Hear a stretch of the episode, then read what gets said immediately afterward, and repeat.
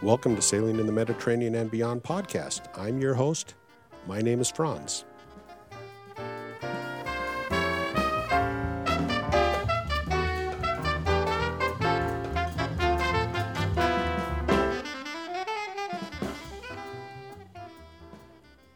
Well, thank you for listening again. Today we're going to be having another interview conducted by Jack Andrews from Marina de Ragusa on the south coast of Sicily.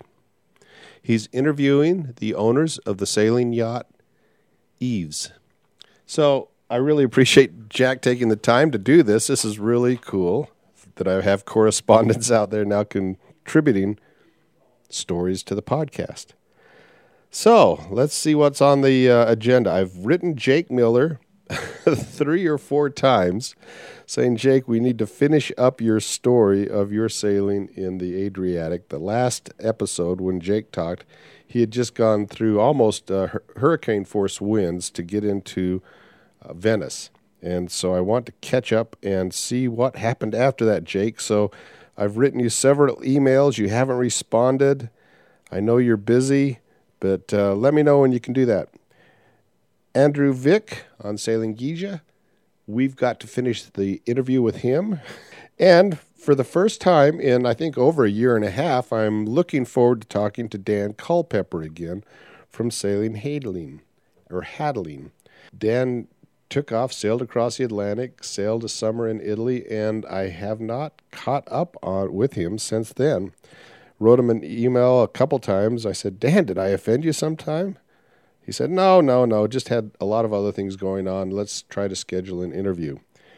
And Neil Fletcher this month is doing the the big party race, the Newport Beach, California to Ensenada, Mexico international yacht race. I've done that several times. And at the end of that race, it is a pretty big party. I don't know if Neil plans on doing an episode on this race. I hope he does. So, Neil, um, think about it. Hey, I was reading a book by Nassim Taleb, and as you know, I like Nassim Taleb. He's written several books that I've enjoyed uh, Black Swan, Anti Fragile, and the one I'm reading right now is Skin in the Game. And it was uh, in, in the first uh, part of the book, he quotes somebody.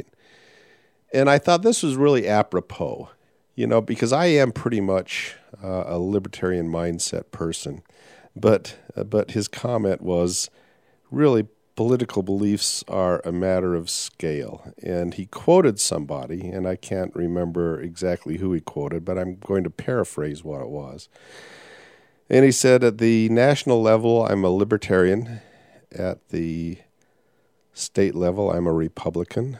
At the local level, I'm a Democrat. And at the family and friends level, I'm a socialist.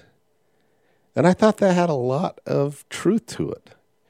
You know, I'm a libertarian, but I'm never going to be a libertarian, a strict libertarian with my family and friends. In fact, it's almost the opposite. You want to do what you can for family and friends, regardless of compensation or any of the libertarian beliefs. So it's uh, I thought it was an interesting quote. If you get a chance, uh, you might want to read that book, Skin in the Game, or any of the Nassim Taleb books I've enjoyed. I've really enjoyed Anti Fragile.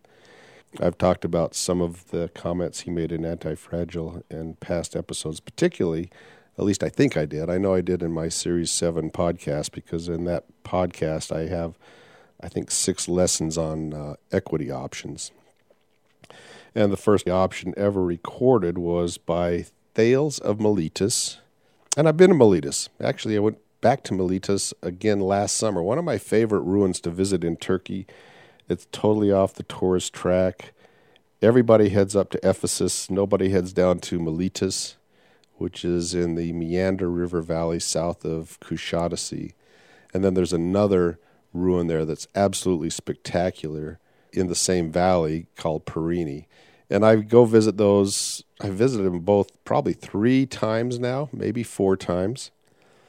And I just love the fact that there's no tourists there. Very, very few tourists. Usually you have the ruins to yourself and you can wander around uh, all over the ruins by yourself. There's a huge amphitheater at Miletus.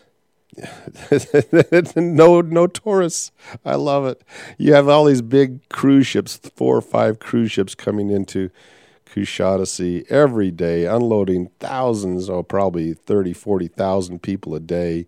They all tromp up to Ephesus and wander on down through Ephesus because they want to see where, uh, was it Paul? I listen. I'm not a Bible guy, but uh, Paul preached to the Ephesians or something like that. Uh, nobody goes south to, to Miletus or Priene. And there's even one a little farther south, the Temple of uh, Apollo, I think it is. Beautiful temple. That one gets actually quite a bit more tourist traffic than Miletus or Priene do. I got off on this track. But anyway, the book, uh, Skin in the Game which basically says, hey, listen, if you don't have skin in the game, don't tell other people how to live their lives. I think of sailors as the people that need to determine the safety needs of their boat are the people that are on the boats, the ones that have skin in the game. If you screw up on your boat, if you don't take care of your boat, you're going to pay the price. And of course, uh, regulators, politicians always like to say, well, it's not just you, it could be the passengers on the boat. Well, yeah, I, I can see that point to a certain extent, but not to the point where bureaucrats should be setting rules and regulations when they don't have any skin in the game.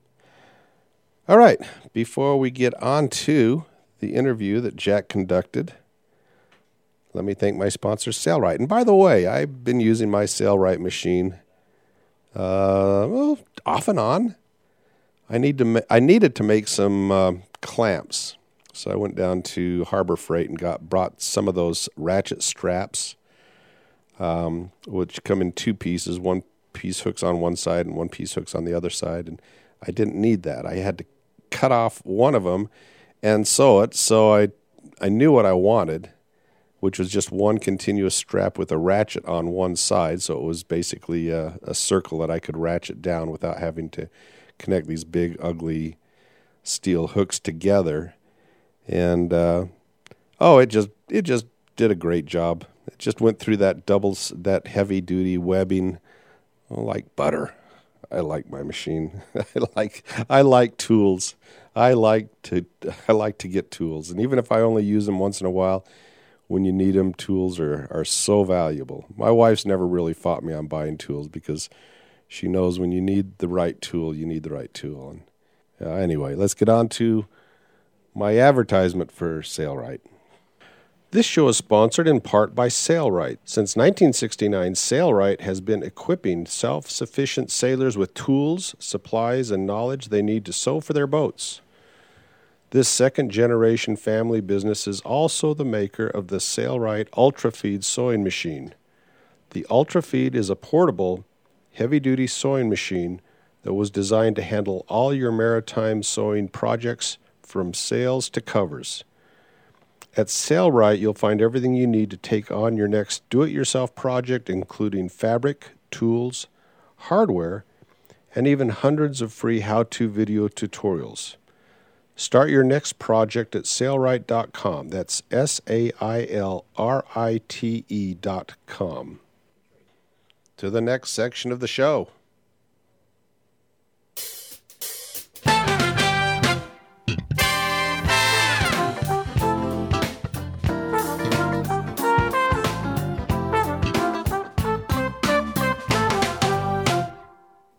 Get ready for today's mailbag. I like getting emails from my friends out there, so if you have any thoughts, comments, suggestions, or questions, write me franz1 at medsailor.com or use the contact form at the website.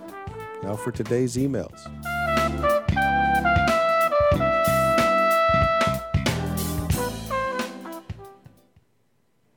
Well, really, only one question today and a rant. So, my first rant is when I answer questions, quite often I go on to Google Earth and zoom in on the areas that I want to talk about and I will, uh, you know, since I have a terrible memory, I will zoom in on some of the photographs that are in the area that I want to talk about. And usually, one or two of the photographs has the proper name of the harbor or city. Google Earth is terrible for actually giving you information that is valuable as far as the names of cities and places. Well, this week, Google discontinued those little images that people used to contribute.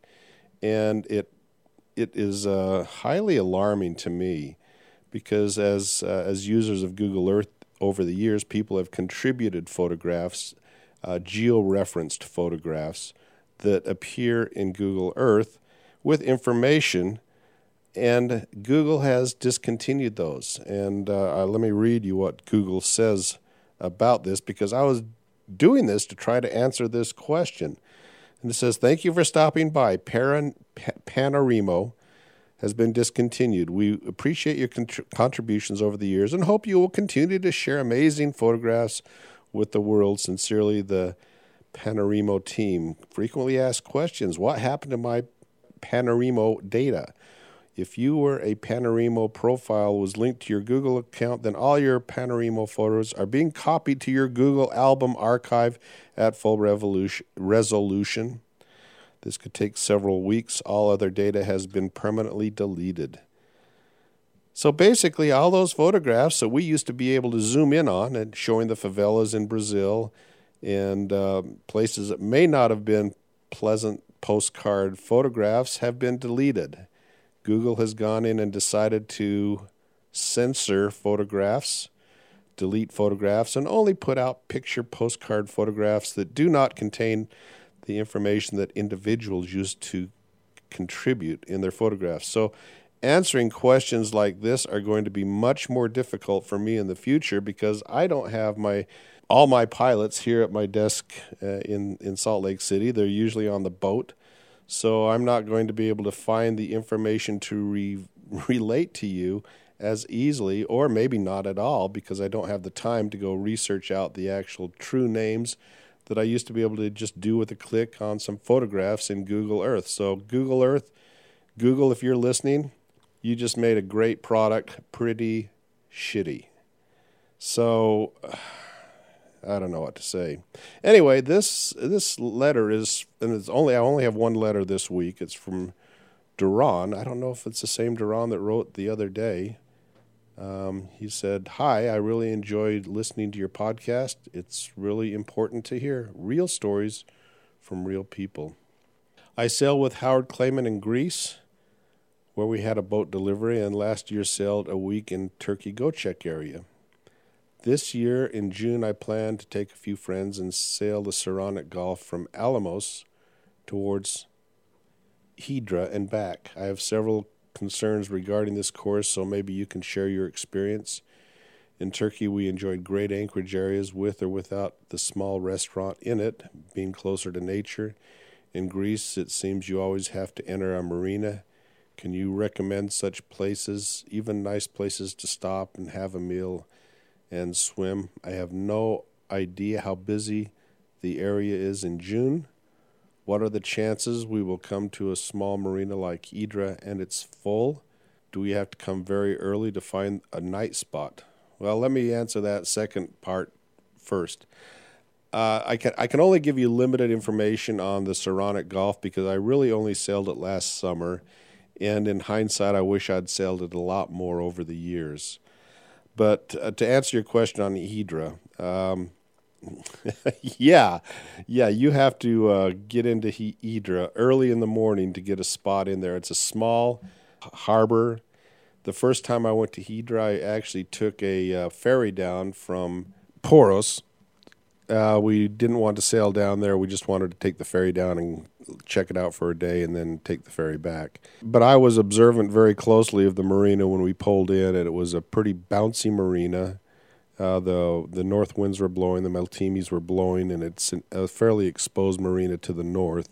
Even though there is a breakwater, there's quite a bit of swell that gets into it, and it was jam packed and I decided I wasn't going to even try to take my boat into it because I need maneuvering room, and this this marina had very little maneuvering room. But if you want to go to Hydra, and you have a boat that is maneuverable and backs in in a straight line, like a lot of the charter boats do, uh, yeah, you'll need to get there early. In fact, you'll probably sit outside uh, the the breakwater and wait for a boat to come out before you want to uh, even try to go into the marina. yeah, it's going to be hard to find a spot in Hydra. I I anchored just right across the way uh, when we sailed over from um, over to the Saronic Gulf, and we stayed uh, at an anchorage that we pulled into in the middle of the night. And I've talked about this in previous podcasts.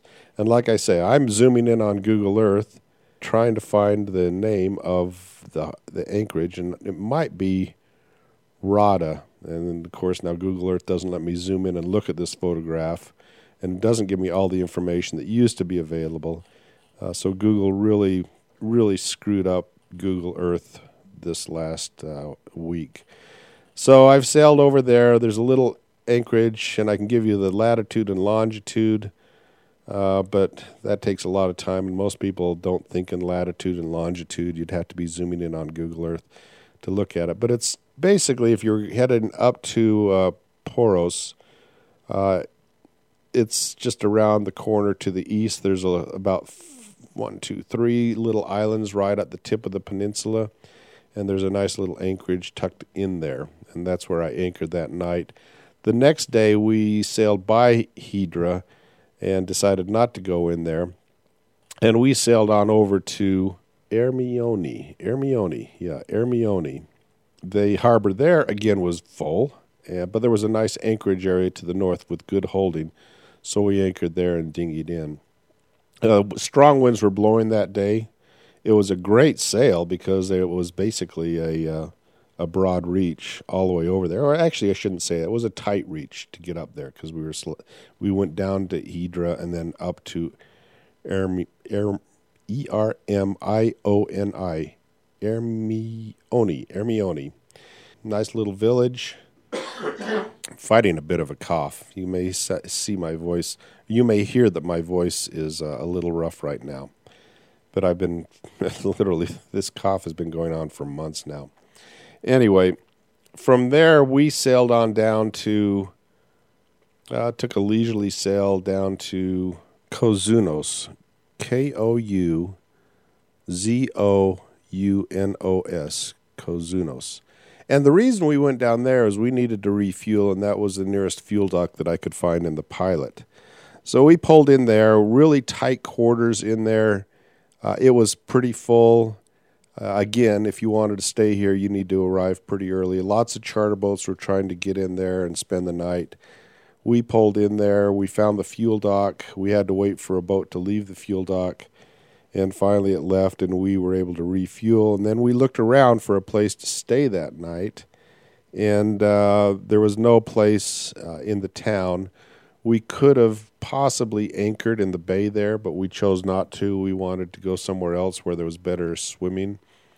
And again the winds were blowing from the north and that was fairly exposed to the north and the anchorage would have been possibly a bit bumpy. So we decided not to stay there for the night so we headed straight up across the bay uh, to a bay called, uh, well, Costas, near a town called Kosta, K O S T A. Lots of little anchorages around there, uh, all surrounded by pretty much um, uh, hotels, big hotels. Remember, uh, the Saronic Gulf is a, a, day trip for people in Athens, so you're going to be getting a lot of tourists from Athens. Also, um, it seems to be fairly developed from the point of view of big hotels. Um, but there's still some places to go in there that that uh, would be worth checking out. So those were really the only two places we we visited, and then from there we headed back up to the town of Poros, so that was really my only experience in the Saronic Gulf, but I know that other listeners have spent time sailing there. And as I looked at the pilot and chart, there were lots of little nooks and crannies that if I had the time, I would have loved to explore. But last year I just did not have the time to explore it. I was on a on a mission to get over to uh, Dubrovnik. So I would put out a call to any of our listeners that would like to come on and talk about sailing in the Saronic Gulf. Now, the Saronic Gulf is going to be one of your two choices if you decide you want to charter a boat out of Athens, out of Kalamaki Harbor or one of the other harbors in Athens. You're going to have a choice of going out to the Cyclades Islands, or you can go head down to the Saronic Gulf, or you might do both. You might hit a little bit of the Saronic Gulf and and then head over to the Cyclades Islands. Uh, if you want a little closer anchorages, the Saronic Gulf has lots of little places, fairly flat sailing because you've got a lot of protection. You'll get some waves, but not big big rollers like you will get getting out in the uh, passages between the islands. So I would like somebody out there, and I'm sure we have listeners out there that have explored the Saronic Gulf much more than I have, to come on and talk to you about it. So I'm putting out a call for information for somebody to respond that will come on the podcast and uh, and talk about sailing in the Saronic Gulf and give us some tips and tricks and information. So sorry I can't help you more with it. Again, my rant, I'm really frustrated that Google Earth takes a great product and devalues it and apparently, what they want to do is they want to uh, start promoting the images. So, if you're not promoting an image, your image is not going to sit there. Uh, so, don't waste your time submitting photographs to Google Earth anymore because they're probably not going to use them. All right, with that out of the way, let's get on to our interview with Sailing Eves.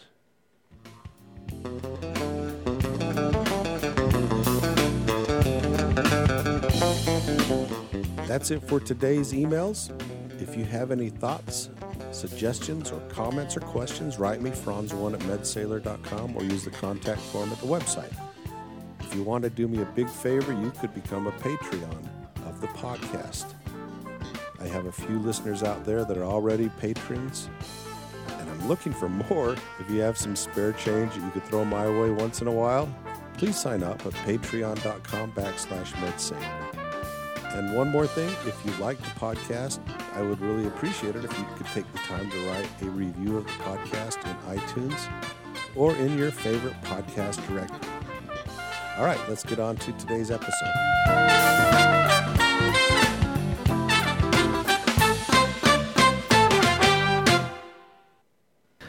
Hello, this is uh, Jack Andrews for Franz's Sailing in the Mediterranean podcast.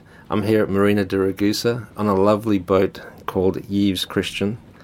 Um, and I have Sasha and Lottie to tell us all about how they came about the boat, what made them buy a boat, what made them live on a boat, and uh, their story so far.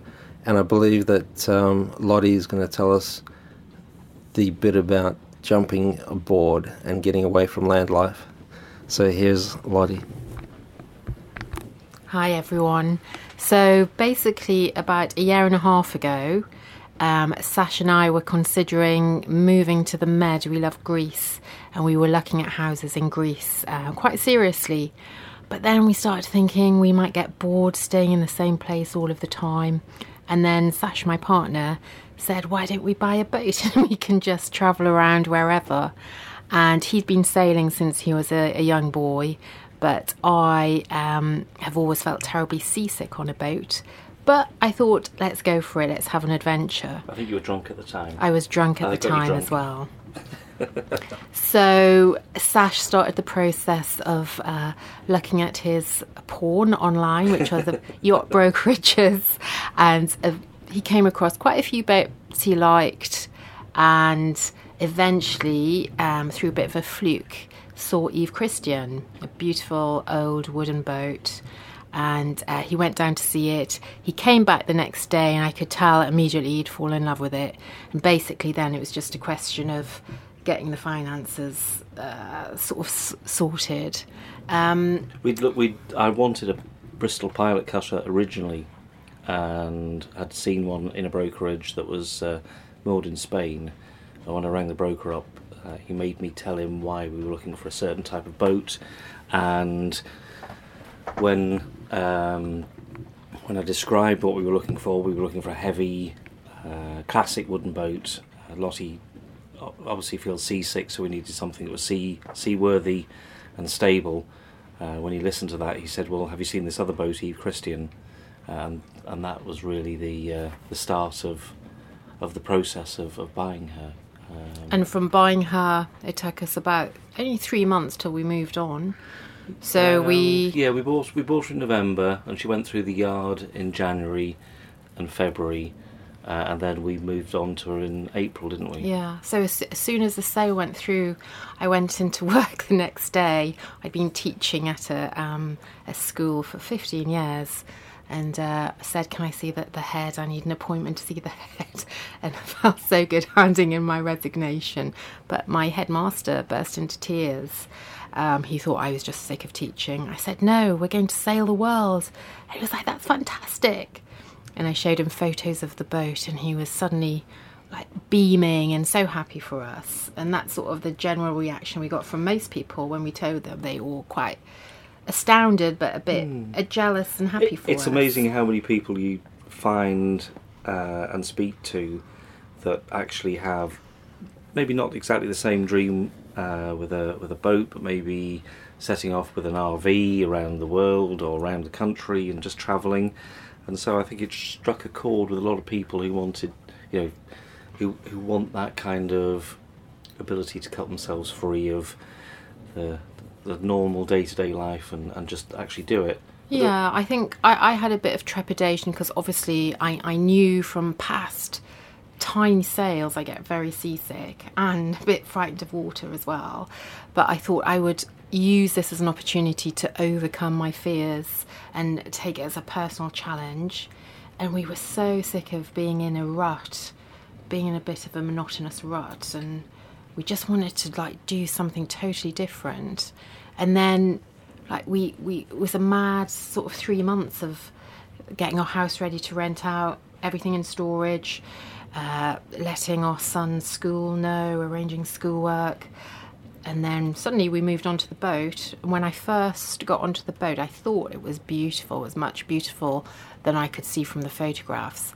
But when i saw our berth i did scream a little bit because i thought it was like a um, It's quite it was it looks much Cosy. smaller than, than I'd imagined, uh, a bit like a hobbit den. That's how I thought of it.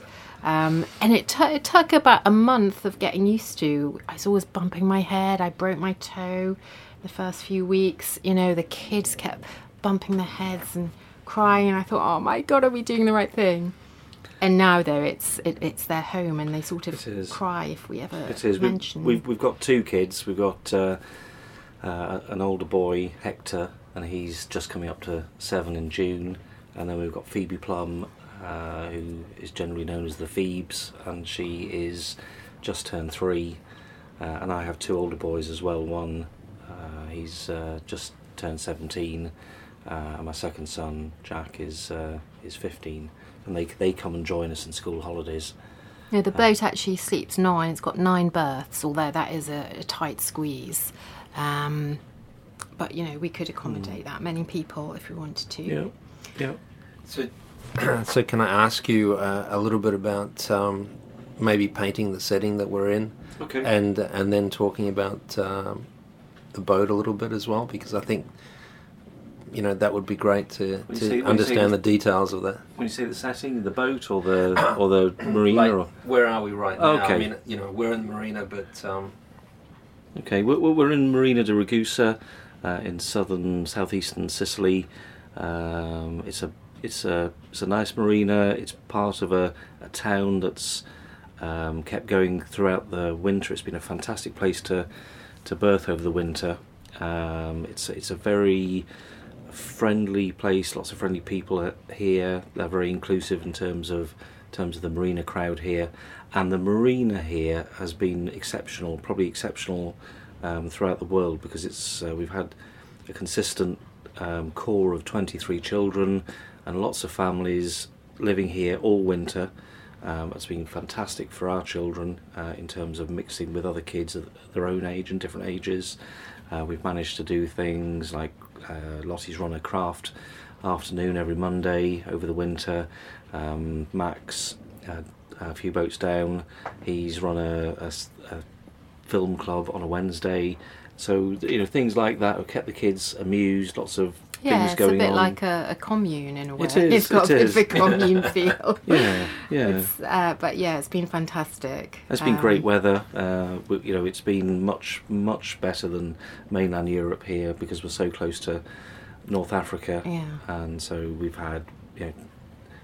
we didn't 17s, we didn't originally expect to be here over winter. We'd we'd uh, thought we'd end up in, in Greece and maybe winter in Greece, but we never got that far. We sailed seventeen hundred miles when we left England last June, so across Biscay, down the Atlantic coast, and then round past. Uh, the Balearics and Sardinia, and then it got to October, and we just thought let's let's stay here. We'd heard really good things about it, so and and a really great eclectic mix of people as well. Uh, we, you know, lots of Americans, Australians, uh, Dutch, people from New Zealand, British people here, Norwegians. It's it's a real cross mix, but a real cross mix of just normal people. I expected when we, we set sail originally to just find lots of salty sea dogs with long beards and um, washing flapping about on the boat and, and old crappy old boats, but actually it's just normal people have just decided to take their families away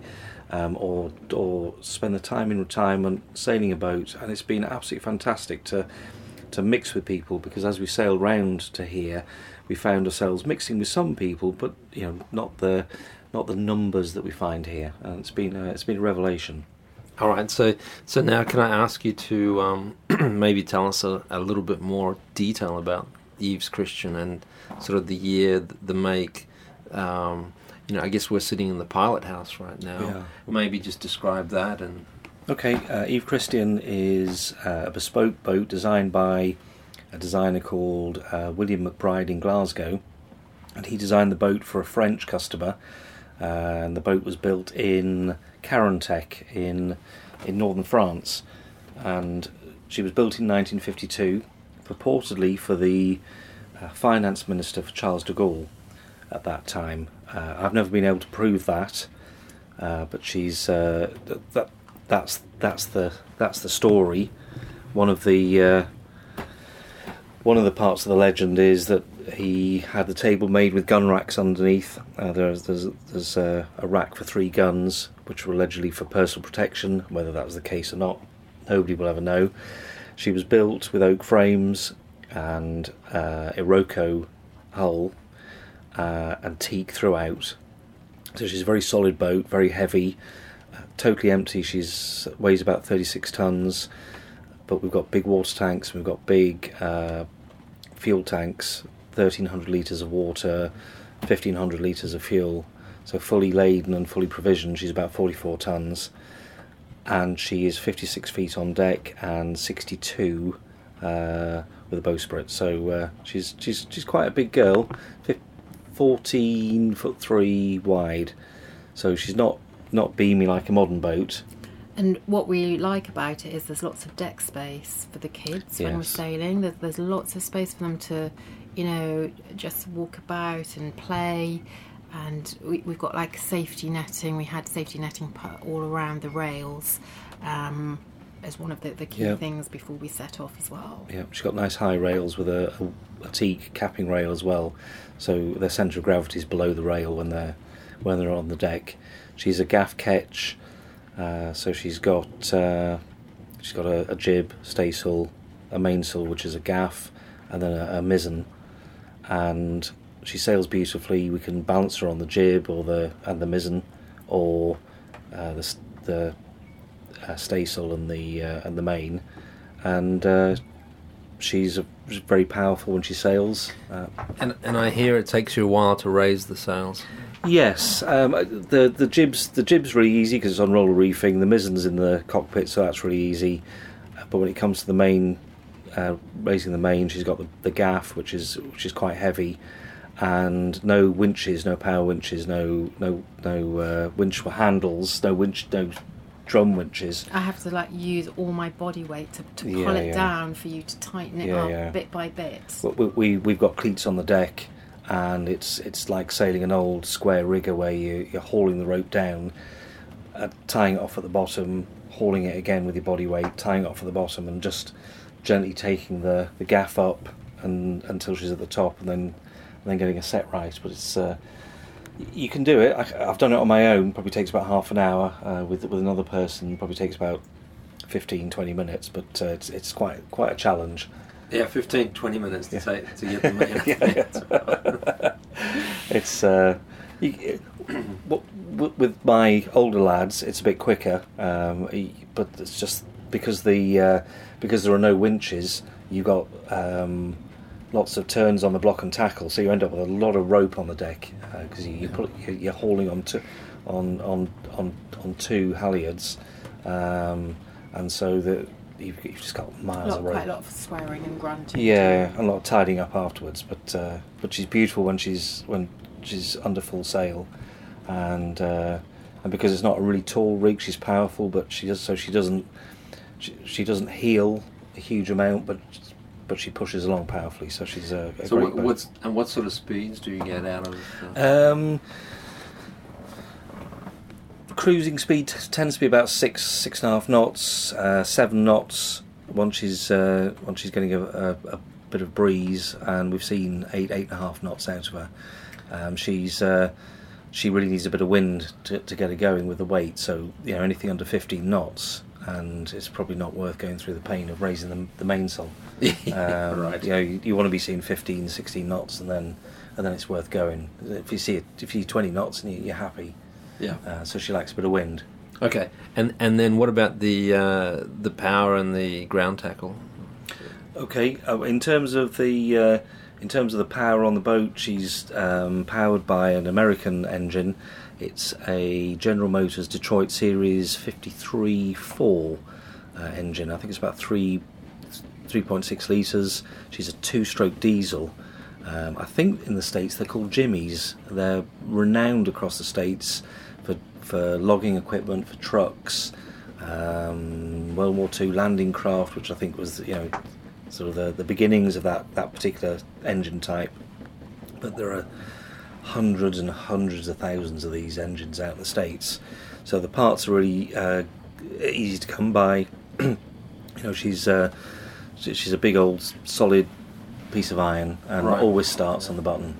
So what's the horsepower? And Uh, she's about 150 horsepower, uh, which for the which for the boat is is, is probably all right. Although originally um, she was designed with a 50 horsepower engine in mind. Wow. But, but that Yeah. just seems like crazy. Um, so she's she she can push us along. She's got loads and loads of grunt. So you know it's uh, loads Yeah. and loads of torque, and uh, and once she's going, she makes a big thumping noise. Thankfully, she's in a an engine room with, with good soundproofing. and what? Uh, how does she reverse? uh, badly. Um, she does reverse, but uh, you know all the all the laws of physics in terms of prop uh, prop wash and, and and the way the propeller turns to turn your boat in a certain direction just go out the window. Sometimes she decides she wants to go to port. Sometimes she goes to starboard, and you know while she's got a lot of windage. The wind doesn't seem to make any difference either. She just decides where she's going, and only somebody in a in a rib pushing us uh, can really save us when we're going backwards, especially into a small spot uh, and lots of fending off. But uh, so we don't really go into marinas a great deal. Uh, Yeah. she, she Yeah. the previous owners always looked at as at her as a as um, a, a an anchorage boat, a boat to stick out an anchor, and we agree with that. You know, we, we've had our best times on anchor. Yeah. And and so how how much uh, fuel and oil do you go through? Okay, we we uh, we've got fifteen hundred liters of, of diesel oil, uh, diesel fuel on the on the boat, and when the engine's going, she uses I think nine liters an hour, Right, uh, okay. which which isn't too bad. That's at, at about eighteen hundred RPM, um, so it's not too bad. But the the thing with our diesel usage is all our hot, our boiler and our hot water and our heating and all our cooking equipment uh, are run by diesel, uh, which is quite unusual. So we don't have to worry about gas uh, and refilling uh, butane or anything like that when we get into marinas. Um, a diesel central heating system's quite normal, but we have a, a glass plate diesel hob and a, a, and a diesel oven, uh, which are a Dutch make, uh, company called Wallas. Yeah. and I think they they probably uh, supplying the Dutch uh, river uh, houseboat market. I think uh, with with that Right. product. But I, I haven't here. seen. I have not seen that. It's Yeah. very very rare. You, you know, I've never I've never seen other boats with it on. Um, it, it's totally unique to me, uh, but great because you don't have that worry of Yeah. leaking gas or gas in your bilges and explosions. Apart Uh, from if one of the children pressed down on the. Yeah, well, yeah. valves. We, we've we've got uh, we've got flues that come out of the out of the, the, the cooking heat the cooking system, and they go onto deck. And um, for heavy weather and uh, lots of green water, you can actually close the vents. And once when we were starting to cook, all the smoke came back down, and we thought we were on fire. Uh, that's because the kids had gone up and closed the vents.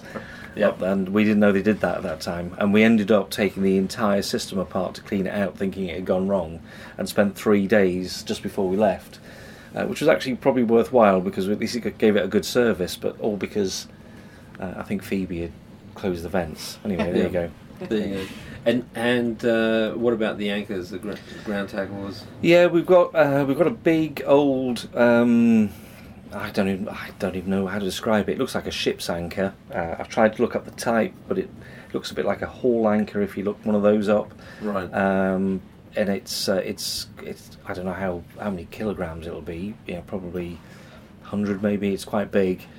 Um, and probably not particularly effective. It's heavy. We've got lots of chain, and um, yeah, when we lay that down, n- now we've got used to the boat. Uh, we can always make her fast, but uh, we had one nasty accident coming round um, the no- the northwest coast of uh, of Spain, um, helpfully called the Death Coast, the Costa de la Mort, and uh, and we went and anchored in a place called Camarinas, which is a big bay. We had a, a, quite a swelly night overnight there when we when we got there, um, but the anchor was fine. We got up the next morning, went to explore, had a fantastic lunch, and then came back in the dinghy about three o'clock in the afternoon. Well, about two o'clock in the afternoon, and then so, suddenly saw the boat seem just a bit further away and we remembered, Right. and we we thought no, she can't have moved, and she moved about probably I don't know half a mile, three quarters of a mile down the bay, and she was sitting right by the beach, and 20 metres either side there were rocks, and this beach is is an absolute golden beach, no stones. It actually isn't gold. It's actually gold in colour, and we flew down this uh, this um, bay and got on board, jumped on board, lots of swearing. Uh, I've I've only once in my life uh, have I um, beached a, a boat, and so I know all So- the techniques. So th- so you came back and you had a 45 ton boat Yeah, on the beach. on the beach. She was sitting upright, keel was on the on the sand, and uh, I knew I had seconds, minutes to get her off. Uh, so I did all the things that I've read about and I've experienced once before. Putting the boom over to one side, uh, the anchor was still out, so we used the anchor and the the windlass to try and pull us off and pull us round and, and out. Use the engine. Um, we tried every trick in the book, but she was just she just would not move, and um, that was that was a pretty horrendous day. That actually because it we was were at such a, an extreme angle. Uh, the children and I, yeah we, we didn't really know what to do, so we, we just went inside the, the cabin and it got to what degree? Well- it at its worst? Well, yeah, about forty. We got to forty-five degrees. It- 45 degrees. It, it, it was it was quite extreme because um, obviously when we got on the boat, she was totally upright, but she was fast, and and then she started to to heel towards the beach, and uh, so we knew we were going to go over, and then we had to assess how far she was going to go over, and then uh, Camarinas Search and Rescue turned up in the truck um, after we had some onlookers on the beach, which really wasn't very far away, um, and they. Uh, I, I went over the dinghy and talked to them. We worked out that we were going to be in about a metre of water before the tide turned and went and came back in again. So I, I was pretty confident we weren't actually going to touch the side of the hull, but we went right over, in, and we draw three meters on the on the keel. So I mean, she was And I think it was about it was about seven hours. I just had to stay on the berth with with the two children. Yeah. We couldn't move. We, we couldn't. Just yeah. you know, we couldn't obviously walk or even get to the loo. It was, yeah, yeah. it was we, pretty. were, we were walking on the on the side on you know, on cabinets to get get, Yeah. get about the boat. It felt like being in a cartoon. Yeah. It- we was, It was it was really strange, and uh, you know, and of course, when you're in that sort of situation, there's nothing you can do. But there are lots of people who just come and gawp. You know, we suddenly became like a local, interesting thing that was happening, and I was. the, the stupid Brits. Yeah, exactly. I, was, I took the flag down actually, and uh, and then and then, voice to French flag. yeah, and then and then I was sitting in, uh, with my feet on the on the side of the uh, of the pilot house, and, uh, and this guy walked out. Um, he'd, he'd, he'd taken his he'd sort of stripped down and he, he waded out, and we we could have only been about twenty meters from the beach at this stage, um, not even that. And he had a phone held above his head, and he's. I went out thinking, what on earth? I mean, maybe Camarina Search and Rescue want to speak to me, uh, but they were on the radio, so I didn't quite understand that. And he gave me the phone. He said, "Do you speak English? Do You speak English?" I said, "Yes." He said, "You take phone. You take phone." I said, "Okay." I took the phone, and, and it ended up. It was a local journalist from the Galician um, local uh, regional newspaper. Just Uh, what the- you needed. Yeah, the voice of Galicia. That was it. And she in- she said, "Do you mind if I interview you?" and I thought, actually, well, there's there's no way of just hiding from this. I said, "Okay, yeah, no problem." I explained what happened. And what wasn't any wasn't our fault, honest. Anyway, uh, there, there was, you know, there, there was a time where we thought we'd only just begun our adventure and it was yeah. over. Actually, we thought it was we thought it was going to thought we end were that on that lose beach. everything. Yeah. Yeah. You know, for about an hour, didn't we? Yeah. You know, it was pretty horrific. Yeah, we, we thought it was the unluckiest day of our trip, but actually it was the luckiest because we were between these rocks on a golden sandy beach. We only went down, you know, we went down to a meter. We didn't, you know, we didn't lose all the water under under us, so we didn't even touch the side.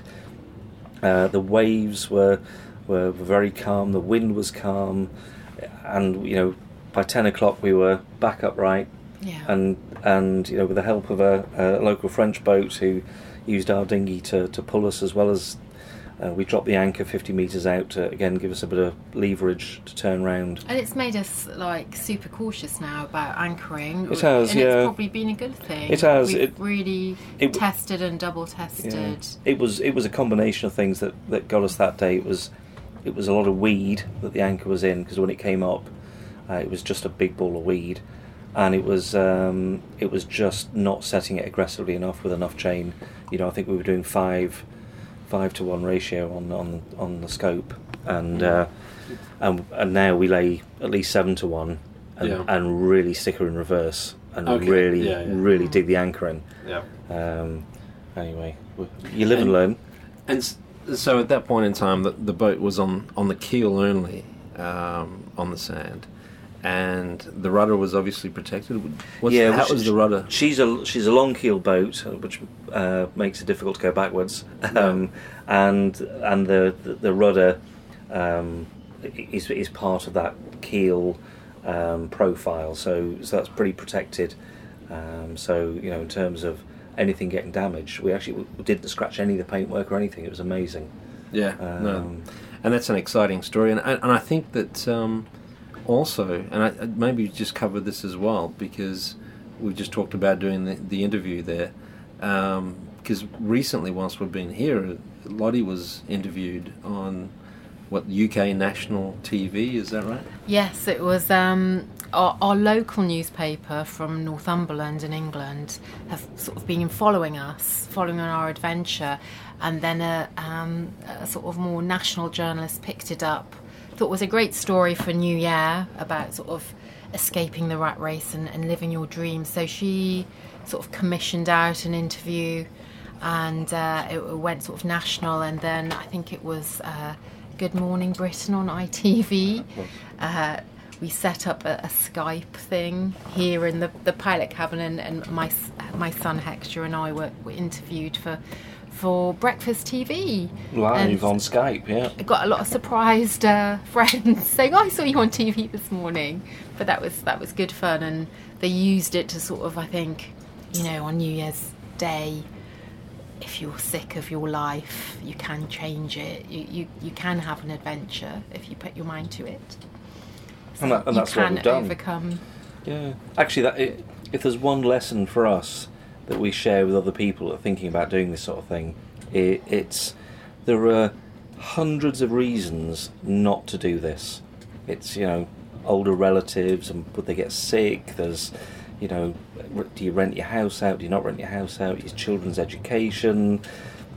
The list goes on and on and on, and you know there there are so many reasons not to do it, and then there are only a few reasons to actually want to do it, and that's and they're quite selfish reasons. You know, you want to have an adventure.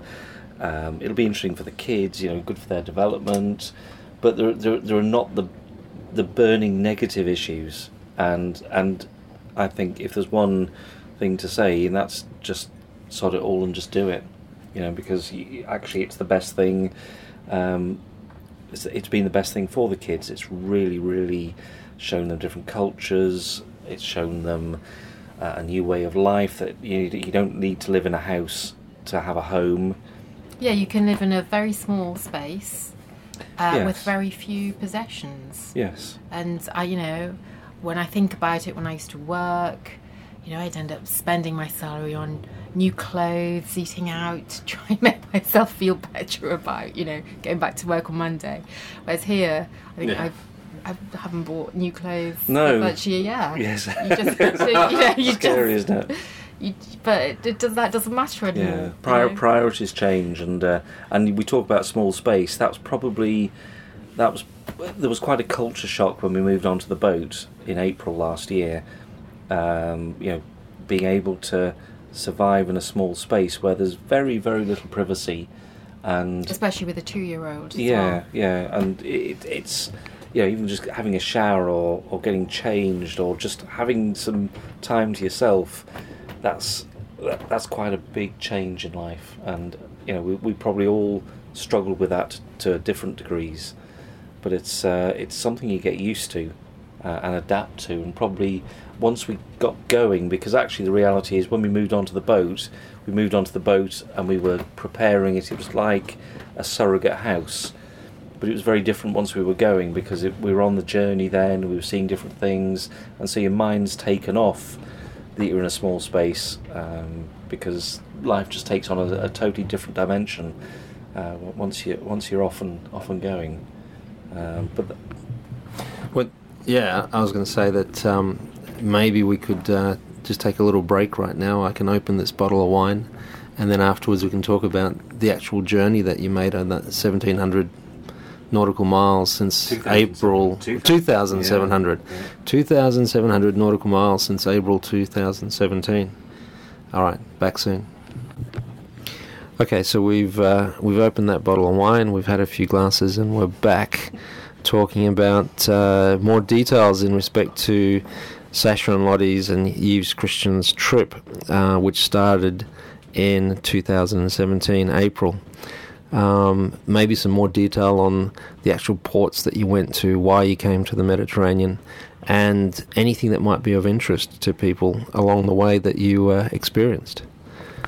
Okay. We uh, we were originally uh, located in Plymouth, in uh, Sutton Harbour Marina, which was uh, which is right in the middle of the Barbican, which is a very old part of Plymouth, and probably one part that didn't get bombed in the war. So it was uh, it's, it's quite old, lots of old buildings. It's where the founding fathers left to go to the states. There, there are steps there, and a museum uh, commemorating that and it's uh, I think we found uh, that it was a, a great place to be located because it was central, but because there's so much nightlife, there was quite a lot of singing, dancing, and merriment around us, which didn't wasn't really necessarily very good for sleeping.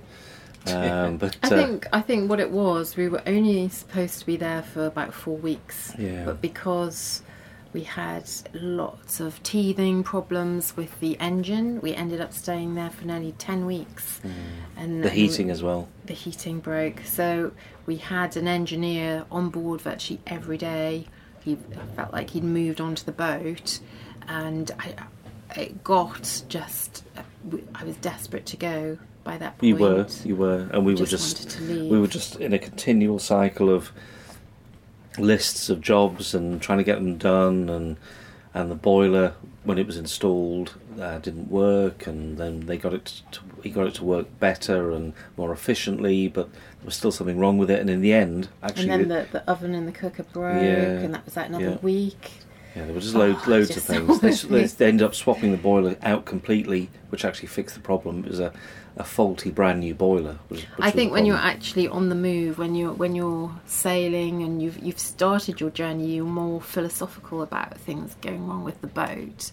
But just before we were about to go, it, it was a real pain. It was. We, we were we were really pushing and pushing, and you know we w- we were working uh, till two in the morning, trying to get things finished. Um, and e- eventually, we just said, "Look, we're going to go. We've got stuff on the to-do list, but we're just going to go." And uh, we ended up. Uh, we previously had sails up and down uh, the south coast, just to get a feeling for how she sailed, but not not as not as much as we'd hoped for originally. And we just set sail um, and decided to go, and we we sailed from Plymouth. To Fowey, which Yeah. is a beautiful little um, English coastal town where Daphne du Maurier uh, lived and, and where she wrote her most famous novels. It was beautiful, and so we stayed there and then headed on to Falmouth, um, which was only a, a day sail. Mm. And that was beautiful as well, and lots of history, and, and, and, and Plymouth.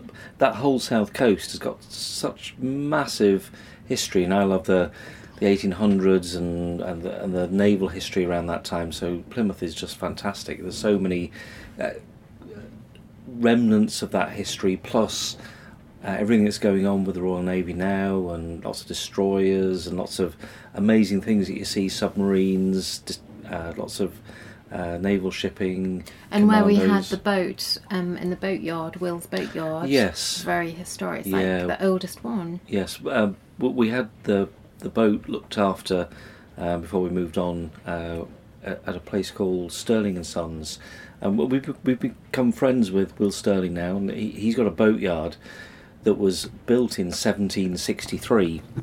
Um, and the roof was put on in something like 1814 or something. Sorry, yeah, 1814, and it built one of Nelson's flagships.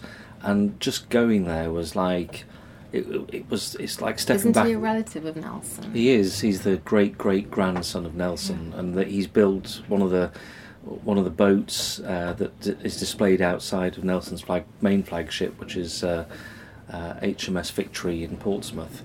And uh, you step into this amazing cathedral. It's a slipway, and it's just it's massive, and it's just filled with all these artisans working in wood, great piles of teak and mahogany, and their lease only allows them to work on wooden boats. So there's no there are no glass fibre boats there or steel boats, and so it's just an amazing place to have your boat worked on. And uh, I, I went down there the night before before we launched. Uh, I, I I went into this lit cathedral. It's, it's like a cathedral, and looked round. It, I thought it was fantastic. And then the next day, I, I, went down to the boat. I stood on the at the front of their slipway, and just before uh, we came through, this, this huge uh, police speedboat came by and told us not to launch. This huge destroyer came past at the end. There were helicopters going by. Um, it was just it was just an amazing array of uh, All things. ship all things shipping. It was just a, it's fantastic. And uh, across from his yard, there's a place called Mashfords. Again, seventeen something. It was all built out of the rock. They had they've got fantastic boats there, and throughout the whole process.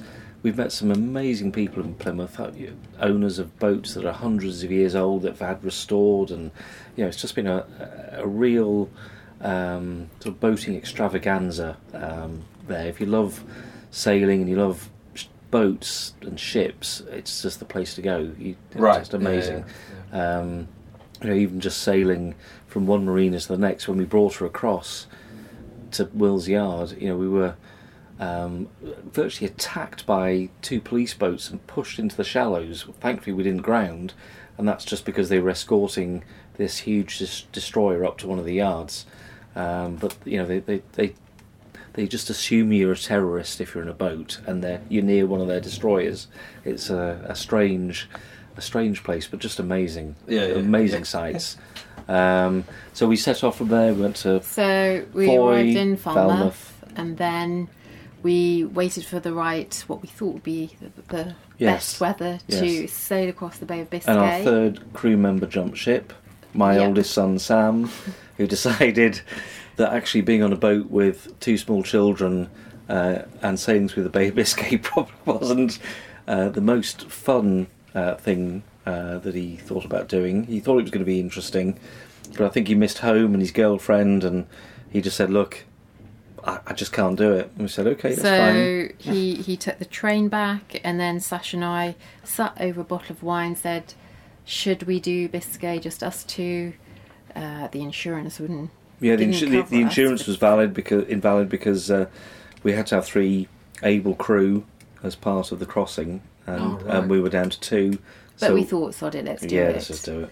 And I don't think uh, I mentioned the insurance to you at, the, at No, that time. no, you No, I hadn't. may, may have missed But that. we knew it was going to be four days, four nights, four five nights. days. Yeah, yeah. And So was the insurance missed intentionally or by Yes, accident? yeah, I didn't mention that at all because I thought that would have been the tipping point and we'd have been stuck in Falmouth for the rest of. but that was the least of my worries. You I've never been so ill and terrified and seasick in all my life. It was uh, five days of virtually unmitigated terror and illness, but there were there, Yeah. there were occasional moments of, of joy of There seeing were. dolphins and know, but it, and- it was a baptism of fire for me. You know, talk about getting your sea legs. Yeah. But I didn't get them till we were halfway down the Atlantic coast. Um, it was very, very rough um, and scary. The kids were fine. They're like born sailors. They they were absolutely fine. But I, I struggled a lot. First two days, I couldn't get out of bed. So basically, Sash sailed it single handedly on a few hours sleep um, over over four nights. And uh, I started to hal- hallucinate at, at one point. Um, I actually saw uh, what looked, looked like the devil's face in the, in one of the sails that I brought down overnight in, in heavy weather. Uh, before I think we, that was about the third or fourth th- night. that, that, wasn't that was the last night.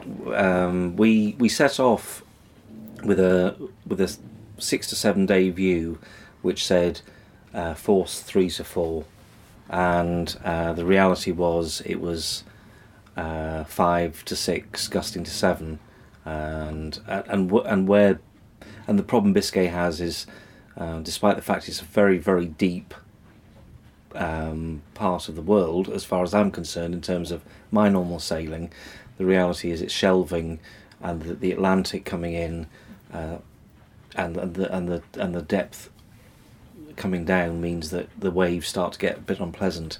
So we found But it's quite strange because we, we didn't really see any other boats, did we? It was No. like five days of just us. just us and, and big waves and lots of wind and the, the boat loved it we had all the sails up she was going like a train you know sometimes eight eight and a half knots which is as much as we've seen Yeah. or you know either all off off the beam or off the uh, starboard quarter um, part of the problem was the swell uh, was very uncomfortable um, and so you know sometimes at night we, we were having some some quite exciting times um, but The, you know the thing was, I was so ill, I, c- I couldn't I couldn't help, and Mm. uh, you know I could hear Sash running about on deck trying to do stuff. I just thought, God, he could be swept overboard. I couldn't I couldn't do anything. I wasn't able to move. So, so I was kind of, I was kind of part captain, part first mate, part chef and cook, and and looking after Lottie and the kids. And it was fine actually because the boat pretty much sails herself. Uh, she's got an autopilot. She was balanced on the sails.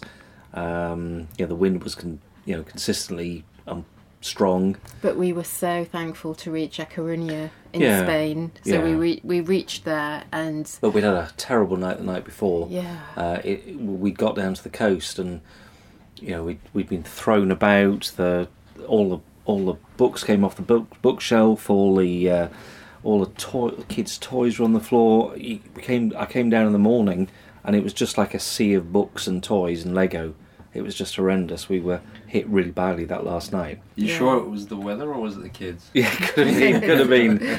But Uh, amazingly, the kids slept through it all. The kids, you know, the kids were fine. You know, s- Hector. would- bruised all over my body from Yeah. being whacked against Yeah. the, uh, the the the wooden Mm. thing to keep me in. Hector, Hector would come up at night time and spend two or three hours with me uh, from about nine to about eleven, and you know it was just the kids were just totally relaxed about it. Um, the boat was fine. I was okay, but obviously I was feeling responsible for it all. Um, and you know when we got to A Coruña, uh, we, we we pulled into the marina, having come up the river, and it was just like it was magic. We it dry land and settled, and and we we came into the marina, and there were just the it was a it must have been a weekend day or something because there were about a hundred people around the around the, the side of the marina. There was a park there, and they're all standing watching. And we had to back her into this tiny little space, and that was Oops. that. That was problem number one, and problem number two was my brain was just it was at, at the at the very very end of its uh, uh, of its usefulness, and uh, actually we actually had towed our dinghy across uh, Biscay, which was fine. It, Wow. yeah, it was. It well, survived. It survived. it didn't fall off. but it probably tethered and everything, but it, we towed it, um, and uh, and I think because of the last set of waves, we'd had her on quite a long a, a long set of ropes, um, and uh, and we got into the marina, and I started to put it in reverse, and I suddenly thought, why is our dinghy accelerating towards us and we're not moving? And then suddenly I thought, oh crap, the rope's just gone around the propeller. So I stuck it in neutral as quick as I could, and it stopped just by the by the transom, and all these people were standing there. So- laughing and uh, shouting. they- yeah, they were all just standing watching, thinking what's going on here. I I had a sailing knife with me, so I jumped overboard, cut all the uh, all the ropes uh, securing the dinghy, uh, and put her on a, a chain that I had, thankfully to hand, and thankfully the rope was it was round the propeller, but we, we could reverse. So we reversed into the spot with the help of the marineros there, and they you know, we tied up and. And then we were there for ten days, we were supposed to be there for two days. Yeah, but we we, supposed- we needed ten days to recover. Ah, well, you know, my brain was just totally shot. I, I totally lost the ability to find anywhere. I'd obviously overused that whole navigation part of my brain. I couldn't. I, I went places and I just couldn't get back, and it's the first time that's ever happened. I actually got quite upset about that at one point. I know, I don't it know was why. bizarre. And but then uh, after that, we we just went down the Atlantic coast, and yeah. we But while we were there, every day people come up and say, "Do you know you've got a piece of rope wrapped around your propeller?" And we go, "Yes, we do. We're, just, we're going to get off soon." And then somebody would come along, "Do you know you've got a rope?" They'd be knocking on the on the side of the boat. Excuse me, do you know you've got a rope wrapped around your propeller? yeah, And you I had ended- to dive in. I had to dive into this freezing. yucky water. Ah, it was an and it took two goes with a Stanley knife to cut it off. and It was just a nightmare, and everybody was watching. So, so you were saying that basically that sail, that, that five day sail across Biscay Bay, which you know terrorizes a lot of people, you guys did as almost what your third sale.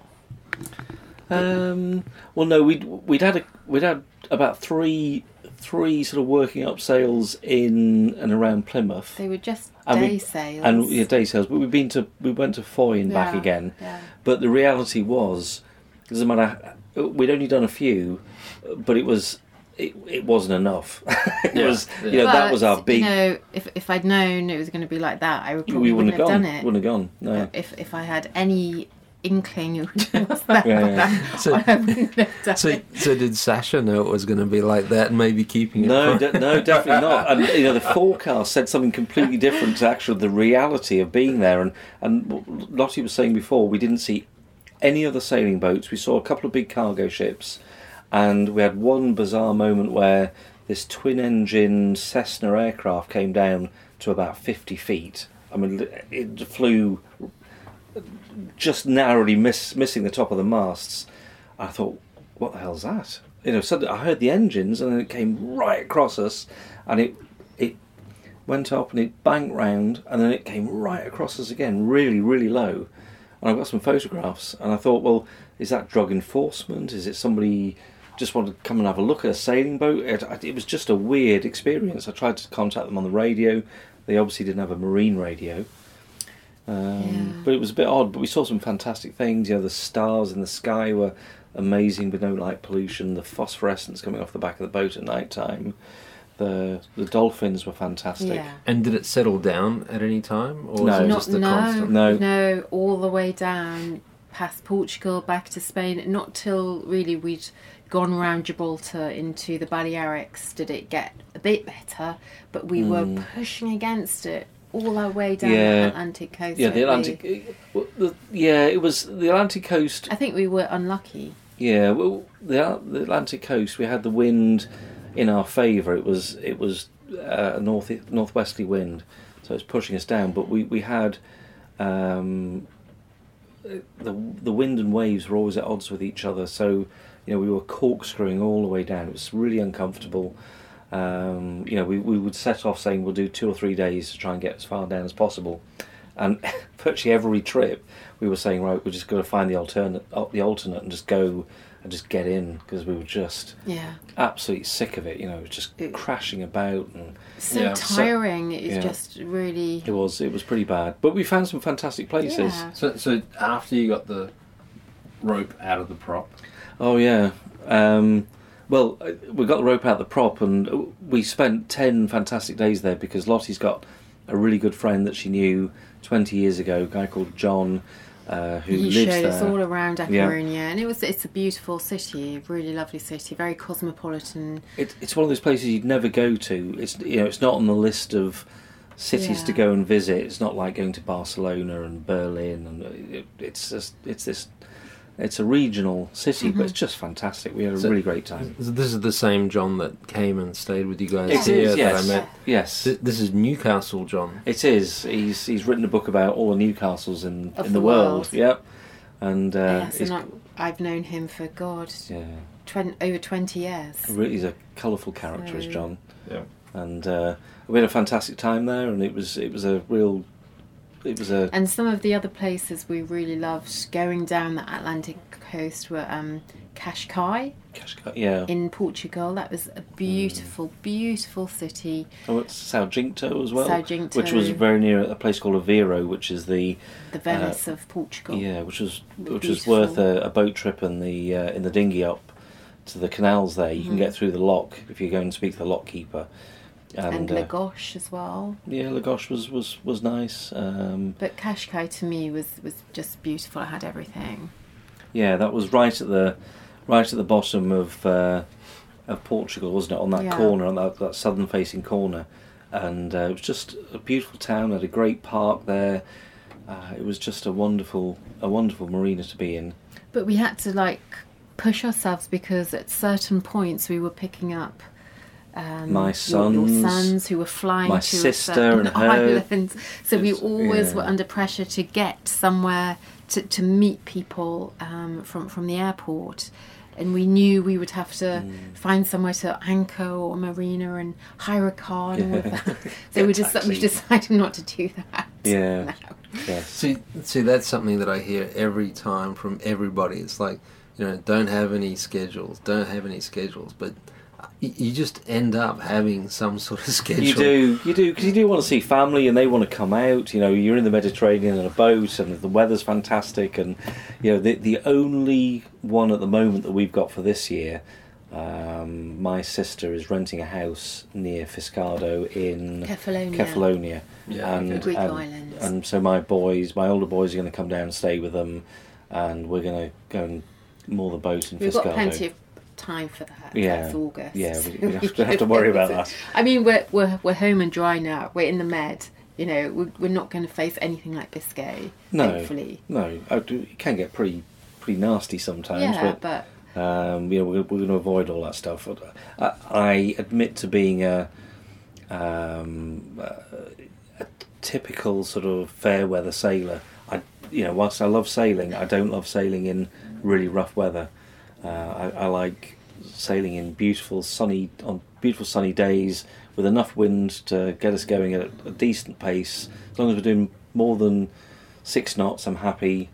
And More than six knots, that's pretty good. yeah. Um, More than six Yeah, knots. I, yeah. You know, six knots is a pretty good speed. It is. It is. It is. But that's why when when we're going anywhere, if you know, if we're dropping down to sort of four knots, uh, I always put the engine on. I think no, we, and especially as we've come round, we we've had this dead all these deadlines to go meet people.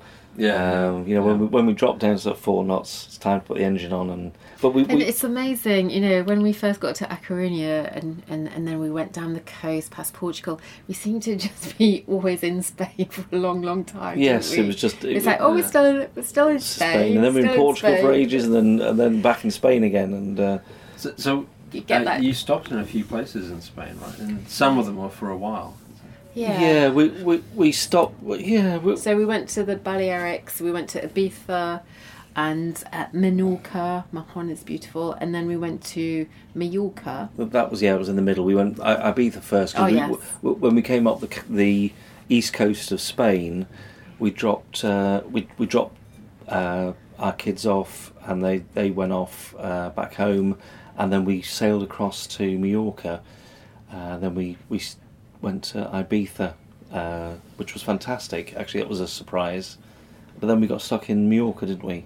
Yes, the engine totally gave Yeah. up. But luckily, we were just off Alcudia port, which really, again, was lucky, even though it felt unlucky. Our engine had totally went kaput. But we were there for six weeks waiting for an engine part. Um, Well, we, we, we were going to spend a week there. We spent a week there, and then we went to start the engine to to move the boat, and it just clicked, and it was a solenoid that had gone. We've got this American engine, and uh, the difficulty was getting the part into Spain uh, because it, we had to order it from the states, and we ended up ordering three parts, and we ended up getting one. Engine got fixed, but we ended up there for five or six weeks. Thankfully, it was in the port where I used to have. A, I had a boat there, a Gen- a Jeanneau, Jeanneau forty seven for five or six years. So I, I knew the port. I knew, I knew the uh, the people to speak to in terms of fixing the engine because it was But- just too big to a job to, for me to fix. we sort of realised then we weren't going to really make Greece, No. the Greek islands, which is where we, you know, our aim. You know, we'd been raising money for a charity to Yeah. from Anik to Assos in Greece. We just thought, look, we're, we're just not going to do it. Um, we could have done it, but it would have been unpleasant. We've ended up, yeah, we've ended up in the wrong way. so then we started hearing lots of good things about Sicily and Marina di Ragusa. So we thought we'll we'll head there for winter. That's been a good, a Um, fantastic choice, especially for the kids, and you know, there's lots of uh, like-minded people here. As we said before, it's been fantastic. So, so that's so you went all the way from the Balearics to um, to Sicily, or was there any stopping? stopped in um, Sardinia, We did. We Oh, okay. stopped in a couple Yeah. of places in Sardinia. And then we Although it was getting a bit lonely then, wasn't it? It was we were the only boat in. Yeah, what in- in time? that- What time was October, wasn't it? Early yeah, it was October. early, early October by then. Yeah. So we'd we'd end up in in a you know in a bay, and we'd be the only the only you boat. start thinking, ooh, Yeah, maybe we should it's- crack on. It's And, starting to get a bit get- late in the season now. and everybody's actually, in retrospect, we could have carried on Yeah. for easily another month. Yeah. Um, but yeah, so then we, we, we came here, and uh, you know, at the end of this month, we will set sail again, and we're going to be heading up round the heel of Italy, up towards Montenegro. Um, stay there for a week, and then back down to the Greek islands, and we will spend a lot of time in the Ionian Islands, Corfu, um, Paxos, Kefalonia, Ithaca, Lefkada, and then hopefully go around the Peloponnese, which will just be amazing. And then we have to decide what we're going to do for the rest of the year. Yeah, Whether we had originally thought about crossing the mm. Atlantic, Yeah. but we're we're just we're not ready for that. We haven't explored the Med enough, so Yeah. we shall see. We we have learned. I have learned in particular that y your plans will change. You know, your itinerary will change, and you've got to keep flexible and adaptable when you're sailing. Yes, that, that that's probably a key thing. That's probably the thing you struggle with most. You To know, begin with. it, it was uh, yeah to begin with because it's oh we'll do this by this time and nothing ever works out like that on a Mm. Boat. You know you've got the the weather against you, you've got the boat against you, you've got just sod's law against you. Everything Yeah. everything co- contrives to make your plan different. But then you learn to be flexible and work around it, and actually life's a lot easier when you when you just go, oh, we'll, Yeah. do, we'll do it tomorrow. So um, probably, I guess, getting this sort of wound up. uh, You're looking at leaving sometime at the end of this month, probably. Um, before you go, what's what are the main things on your to-do list? Okay, um, because we're an old boat, we've got to start some varnishing, but the weather's uh, slightly in the way of that at the moment, but it's starting to look up. Um, it's a bit too windy in, at the and we moment. need 14 coats.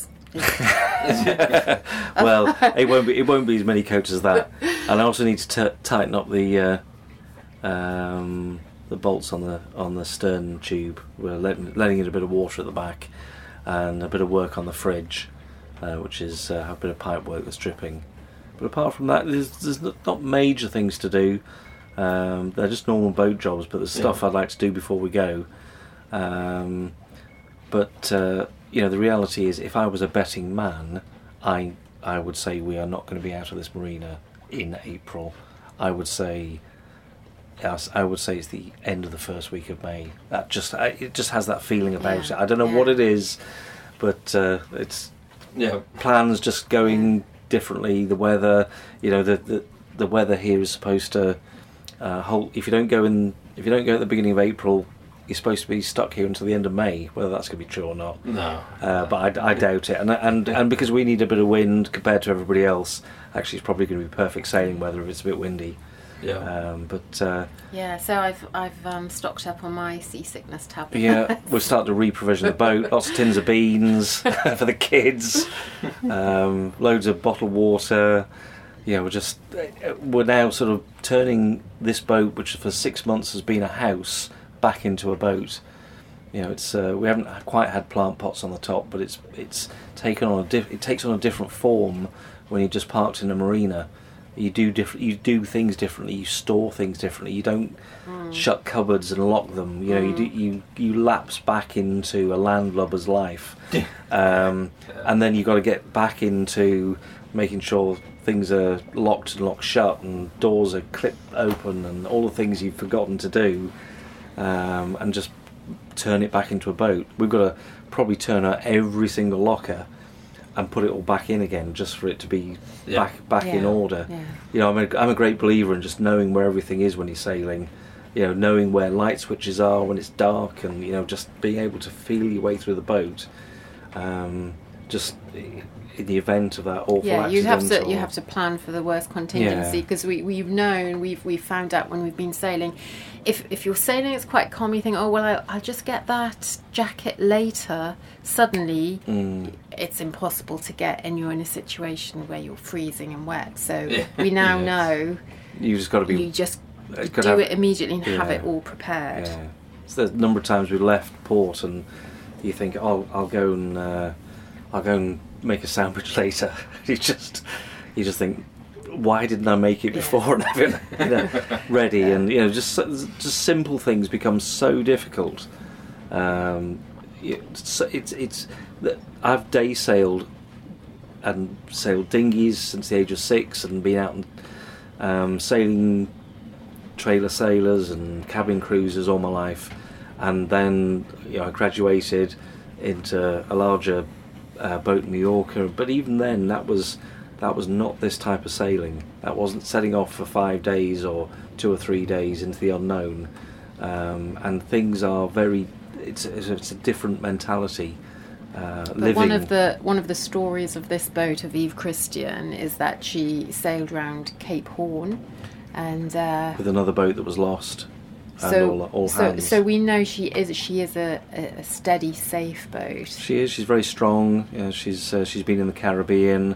She was designed originally for the for the Mediterranean. That was that was the design brief from the original owner, and she's been owned by um, a whole bunch of people around. Well, her name is, Scandinavia. is based on the two sons of a Frenchman, Yves and Christian. Yeah, the original owner's sons were Yves and Christian, and that's where the name comes from.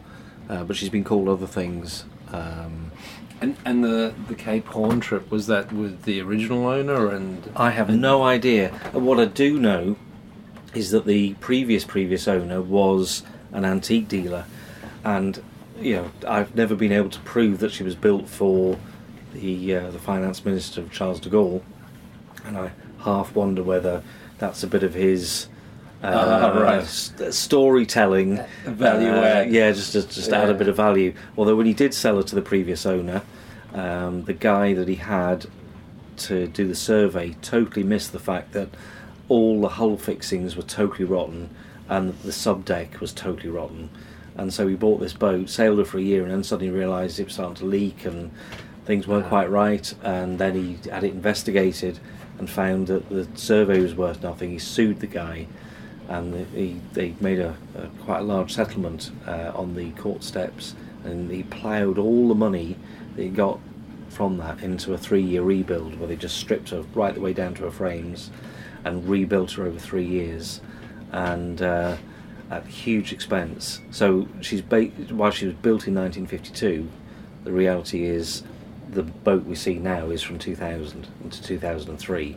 Everything was renewed, the whole thing, and the previous owner was absolutely meticulous about everything. He, I've got CAD drawings of all the systems on board. Uh, he personally designed a lot of uh, the fittings that he had made bespoke for the boat, and uh, you know, th- there's a video, a sale video that we that we watched uh, that's on the website um, that describes uh, Luke, who was uh, who was um, he used to drive his family nuts. He'd spend ages looking for a particular type of fitting. So they'd go out, you know, they'd go without this thing that they, desperately needed because Luke was looking for something. The right one. And if Yeah, you couldn't yeah. find it, you'd have it made by somebody. Um, but what we've, the legacy of that is we've got this incredible, strong, over-engineered boat uh, that's absolutely perfect for what we Yeah. need. I'll um, I'll make sure that we have the links to, to the sites that you're talking about. But what about you guys? I mean, there's the Facebook page. Do you want to tell people about that, or Yes, we've got we've got a it's sa- Sailing Eves? is yeah that what uh, everything's Sailing Yves. So if you look on Facebook, it's Sailing Yves. Yeah, and that's spelled Y V E S, Yes, the French way. yes, it is. And uh, and then we've got a blog, www.sailingyves.com, uh, which is a WordPress blog, uh, which is um, particularly underutilized now. We're just living in a house. uh, using it Yes, like we haven't really got much to, yeah, to write about at the moment. No, but it'll, it'll get going again once we start getting going. Yeah, but if you want to look in more detail about Yes. some of the, you know, our passage down Yes, from horrendous England, pictures of the boat on the beach at 45 degrees that, and stuff that's like all that. there. Yeah. Yeah. Okay. Yeah. All right. Well, look, um, it's getting late. It's um, well, it's nearly eleven o'clock, so it's uh, I think it's bedtime for all of us. But I'd like to say thank you very much to uh, Sasha and Lottie for uh, the interview, and um, we'll uh, hand it over to France to France to put it up online. So thanks again. Thank you. you, Jack. Thank you very Thank much. you. Jack, thanks so much for that interview. I really appreciate it. Good job. I hope other listeners decide to start contributing their stories to the podcast as well. One last thing before we close out. If you are studying for the ASA 101, 103, or 104, I have audio lessons that are highly reviewed by the people that actually listen to them. They're available at the website. You can also find them in iTunes and I think on Amazon.com. But if you have a choice, I'd prefer that you buy them through the website. I get more money that way. And that's the other way you can support this podcast. You can do it two ways either by becoming a patron on patreon.com, which is patreon.com backslash medsailor, or going to the website medsailor.com and buying some of my audio lessons. They are damn good, if I do say so myself.